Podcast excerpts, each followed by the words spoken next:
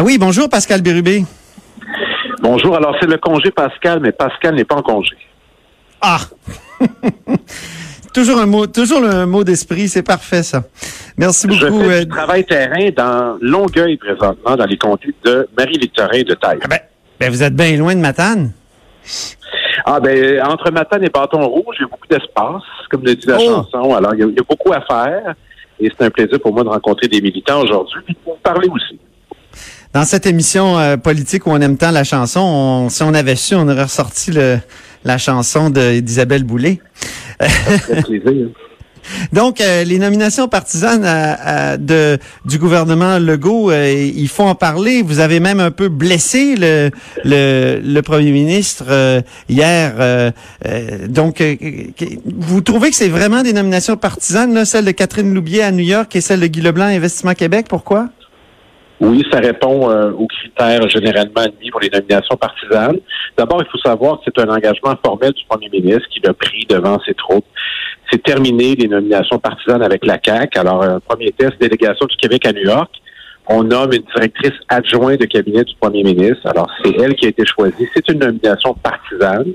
Pour ce qui est de M. Leblanc, c'est la même chose. Un ami très proche du ministre Fitzgibbon, un contributeur important aussi dès les premières années de la CAQ. 1000 dollars à chaque année pour M. Leblanc, même un, partenaire d'affaires jusqu'à tout récemment. Donc, euh, ça implique vraiment une grande proximité, même un, un partenaire de vélo euh, au défi Pierre Lavoie. Donc, euh, c'est une nomination partisane dans le sens qu'il y avait un comité de chasseurs de tête qui était chargé de recommander une personne. Et ce que je comprends, c'est que cette personne n'était pas M.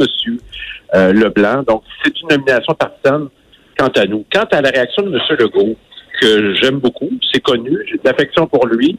Je pense qu'il a été choqué euh, euh, de façon un peu erronée, dans le sens que ce que je lui disais, c'est que à partir du moment où on prend des engagements, on doit quelque chose aux gens qui ont cru ça. Et c'est ça que j'ai voulu exprimer. Alors, euh, c'était bien malgré moi que je voulais le choquer, mais je On peut l'écouter d'ailleurs, Pascal Bérubé. Ouais. On a l'extrait, on peut écouter donc François Legault blessé par Pascal Bérubé.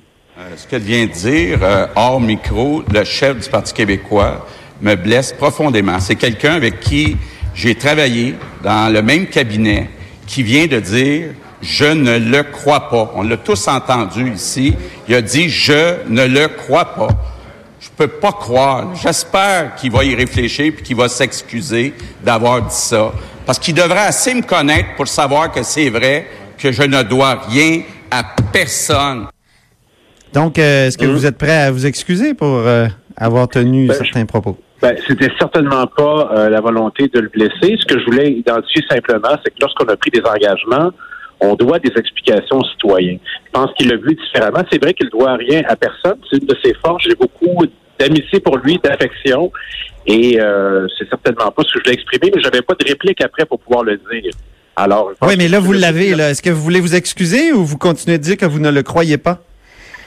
Ben, ah non, dans le sens qu'il doit rien à personne, je pense qu'il il doit euh, des explications quant à ses engagements électoraux.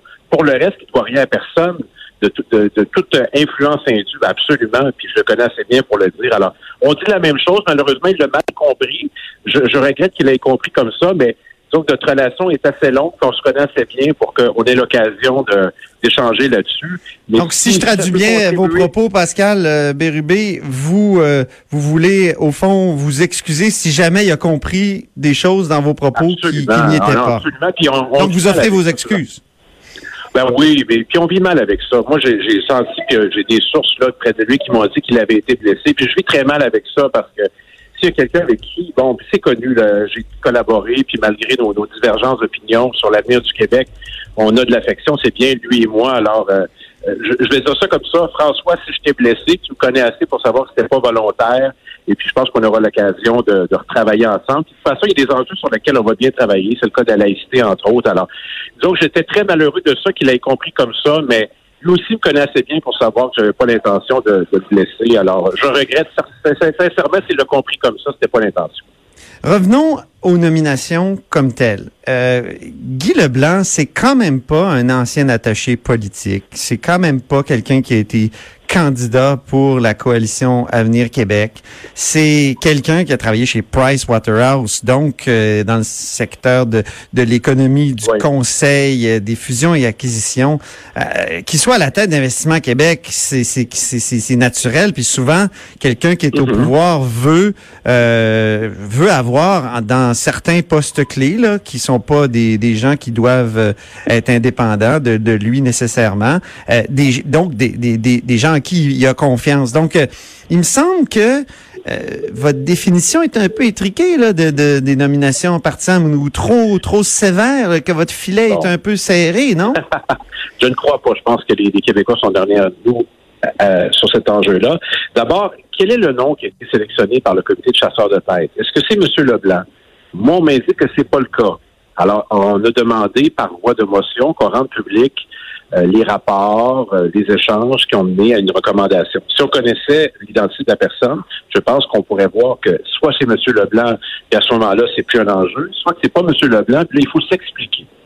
Mais la proximité est évidente. Il se peut que le ministre Fitzgibbon a dit, ben moi, en politique, je veux vraiment travailler avec des gens qui sont près de moi, qui j'ai grande confiance. C'est légitime, mais en même temps, on travaille avec toutes sortes de monde en politique. Moi, quand je suis arrivé ministre, j'ai travaillé avec une sous-ministre que je connaissais pas. son rôle, c'était de, de me donner leur juste, puis parfois de me confronter. Alors, jusqu'à avis du contraire, à moins de publier les, les rapports du comité de chasseurs de tête, ça laisse planer qu'il y a eu un choix discrétionnaire. C'est ce que je dis. OK. Donc, euh, et Catherine Loubier, dans, dans, son cas, comme déléguée générale du Québec à New York. Euh, oui, mais en même temps, elle, elle a travaillé pour, pour la CAC, mais c'est quelqu'un, souvent, euh, les, nominations dans les délégations générales, c'est justement des gens qui sont proches du premier ministre, donc c'est un peu naturel. Mais là, le problème, le, problème, M. Robitaille, c'est l'engagement du premier ministre. Je l'ai entendu dire ça haut et fort dans un rassemblement, je crois que c'était au printemps 2018.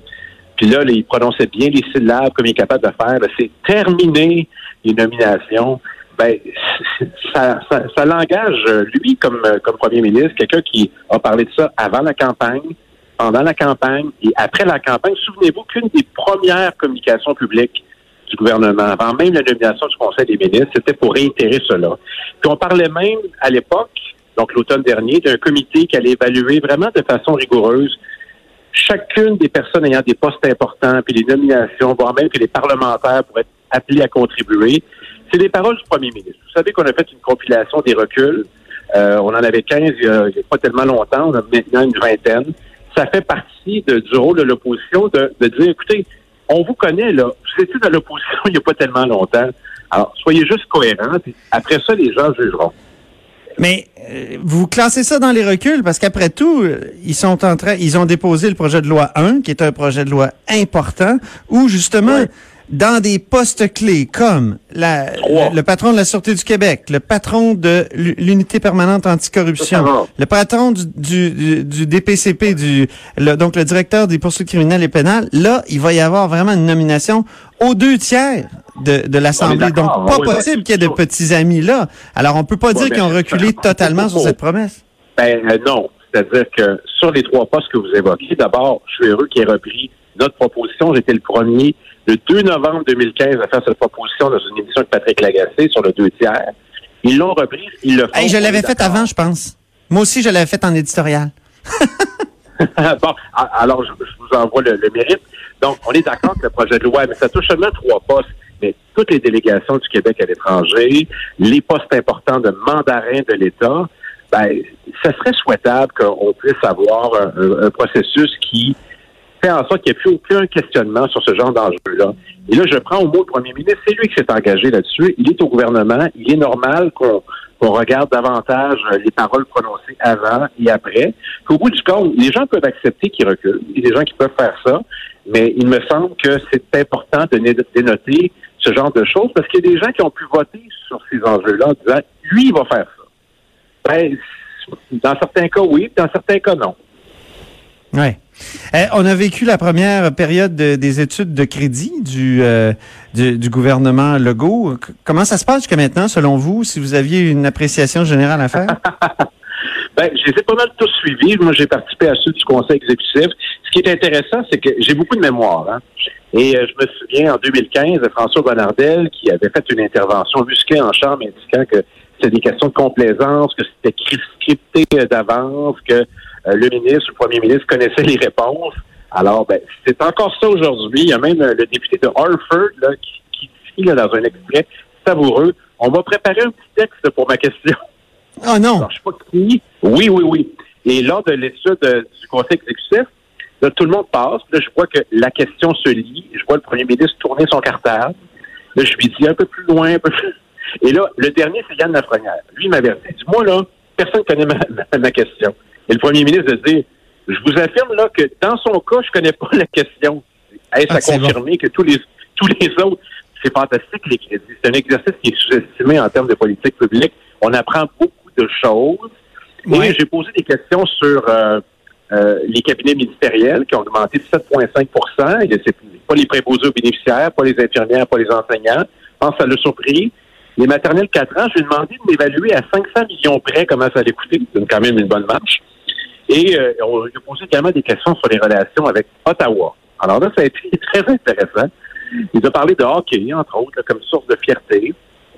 Et qu'il était il est confortable euh, avec le Canada avec le Canada. Euh, mais, mais vous, Pascal Bérubé, quand vous étiez ministre, là, quand vous étiez ministre, si je retourne dans les euh, dans les dans, les galets, dans les transcriptions, dans les vidéos, euh, je vais juste voir des questions libres des députés péquistes qui étaient dans. écoutez mon propos, allez-y. Vous allez voir. Parce que Québécois, on est, on est, on est plutôt indépendants à tous égards, mais aussi indépendants d'esprit. Alors, euh, il y a des gens qui ont plaidé beaucoup pour leur circonscription, surtout en tourisme, sur des, événements, puis on n'a pas toujours la réponse. Et puis, euh, moi, j'ai, pas de misère avec ça. Souvent, on fait des entrevues, puis il y, a certains endroits, ils nous demandent, ils nous parlent des sujets d'avance. Moi, je veux jamais avoir ça. Et euh, c'est toujours un, plaisir d'échanger, il y a une spontanéité là-dedans. Alors, l'exercice de, de reddition de compte qui est l'étude des crédits, ben, pour une des rares fois à date, je suis d'accord avec Catherine Dorion que ça devrait appartenir à l'opposition. Parce que moi, j'ai pas d'exemple où un député n'a pas euh, télégraphié d'avance sa question ou l'inverse. Nous, on pourrait avoir euh, vraiment une réponse particulière. Il y a un cas pour les plus anciens qui se souviendront, pendant le gouvernement Bouchard, il y a quelqu'un qui s'était levé pour questionner sur un hôpital de son comté qui était vraiment furieux. Et puis, euh, le, premier ministre, le ministre de la Santé, n'était pas du tout au courant de ça. Ça avait donné une scène vraiment mémorable. Il a été puni par après ou quoi? Euh, je ne sais pas, mais ça serait important de, le faire. Puis en même temps, ça, serait important de, punir un, député qui ferait ça? Non. Pas de le punir, mais de valoriser ça. Valoriser le rôle de député, c'est de faire en du législatif, au fond, oui.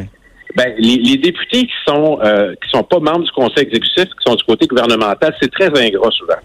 Parce qu'ils peuvent pas intervenir souvent, puis ils doivent euh, vraiment là, avaliser les, politiques du gouvernement. Puis là, j'imagine que le matin, quand les députés de la CAQ arrivent, puis le premier ministre arrive, s'il va, ben, il leur dit, ben, c'est ça, les annonces qu'on va faire aujourd'hui. Puis il y a des gens qui peuvent être pas d'accord, mais il faut, faut, ça prend une solidarité. Alors, moi, je crois beaucoup à la valorisation du rôle de député. C'est important. Moi, je dis tout le temps, moi, dans mon comté, je suis pas dans l'opposition. Je suis pas troisième, je suis pas deuxième, je suis premier. Alors, ça mérite du respect. Très bien. Ben, merci beaucoup, Pascal Bérubé, puis bon congé, Pascal. Ben, merci beaucoup. Puis, salutations au premier ministre. Je lui renvoie mon amitié, puis j'espère que ça va se rendre à ses oreilles. Très bien, donc c'était Pascal Bérubé, chef intérimaire du Parti québécois et député de Matane et aptonyme, car on l'appelle Pascal, comme dans Congé Pascal. Salut! Après la pause, notre duo de choc du vendredi, Annabelle et Michael.